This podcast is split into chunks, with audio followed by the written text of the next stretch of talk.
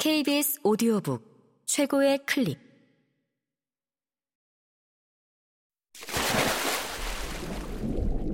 KBS 오디오북.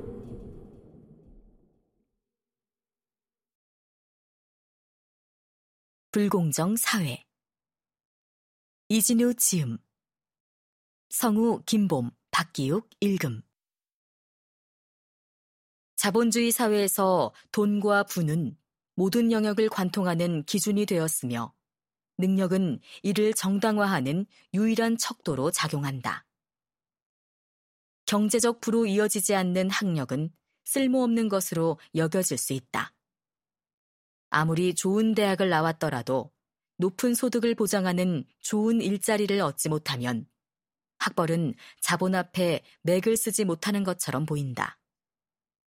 그러나 학력은 미래를 계획할 수 있는 자본이고 능력은 이러한 자본과 권력을 정당화하는 유일한 수단이다. 그 때문에 학벌 사회의 문제점을 아무리 많이 열거하더라도 학벌과 능력주의에 대한 믿음은 흔들리지 않는다.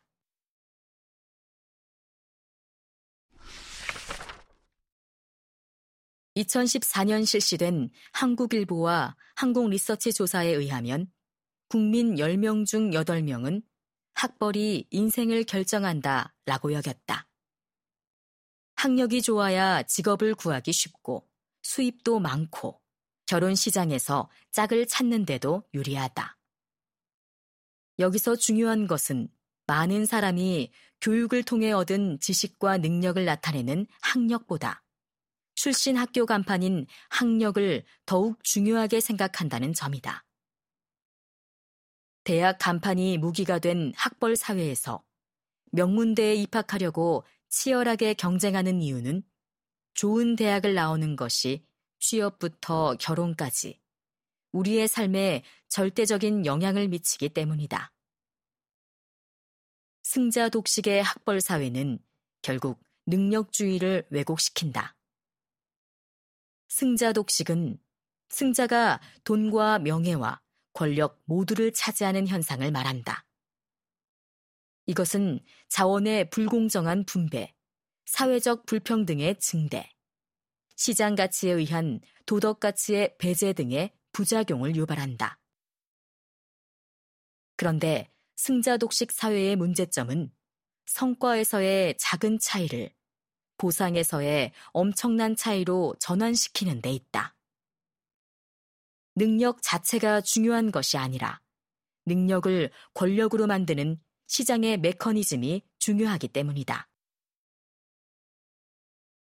물론 좋은 학력을 가진 사람들이 치열한 입시 경쟁을 뚫고 좋은 대학에 들어간 것은 사실이지만 그 대학에서 교육을 통해 얻은 지식과 능력의 차이는 실제로 그렇게 크지 않다. 우리는 오히려 그 결과를 보고 거꾸로 능력을 추론한다.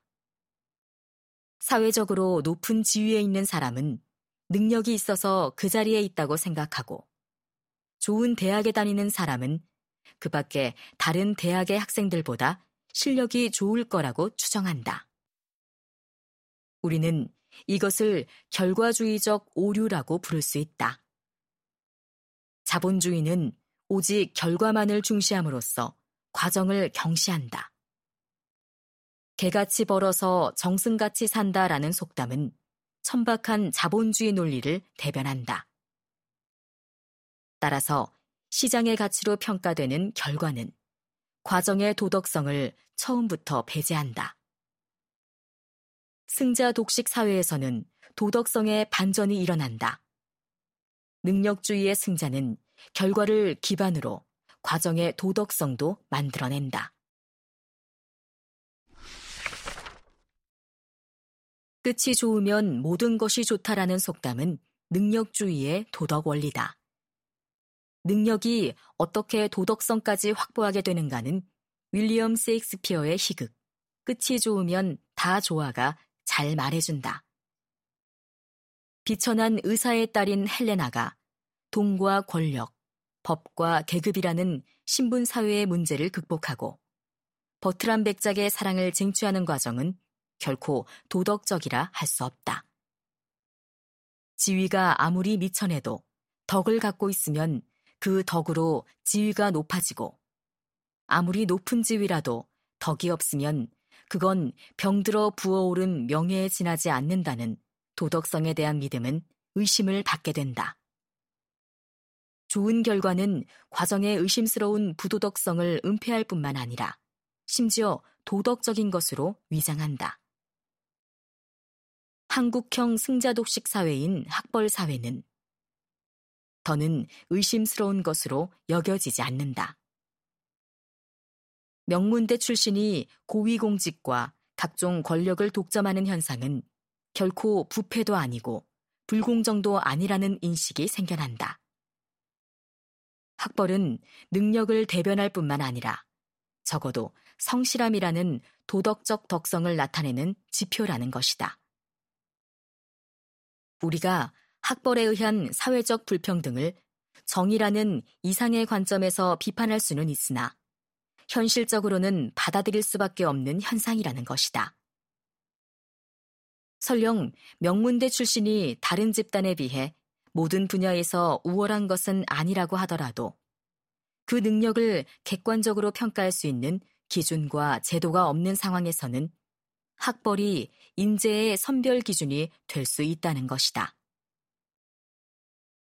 명문대에 들어가기 위해서는 엄청난 노력과 성실함이 필요하다는 점을 인정한다면 학력은 바로 성공에 필요한 덕성의 지표가 된다. 예컨대 사람들의 다양한 능력과 특성을 정확하게 판단하여 적재적소에 임용할 수 있는 시스템이 갖춰지지 않은 상황에서 학력은 매우 객관적이고 효율적인 지표로 활용될 수 있다는 것이다. 결과는 과정을 정당화한다. 학력만으로 부와 권력뿐만 아니라 도덕성마저 갖는 사회가 바로 학벌 사회다.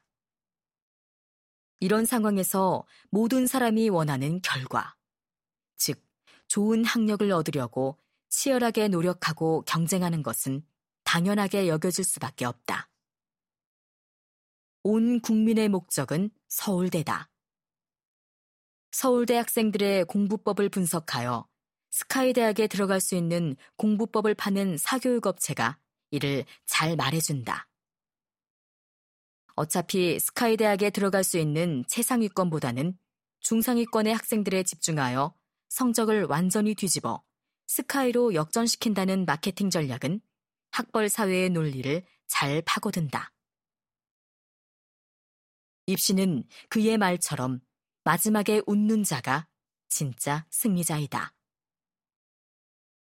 우리는 이런 능력주의 이데올로기에 현혹되어 여전히 끝까지 노력하면 반드시 역전할 수 있다고 착각한다. 그러나 우리가 사람들의 다양한 재능과 능력을 인정하지 않고 오직 성적만을 유일한 척도로 받아들이면 학벌 사회의 계급적 장벽은 더 높아지고 더 탄탄해질 뿐이다. 다양성이 파괴된 사회가 아름다울 수 있겠는가?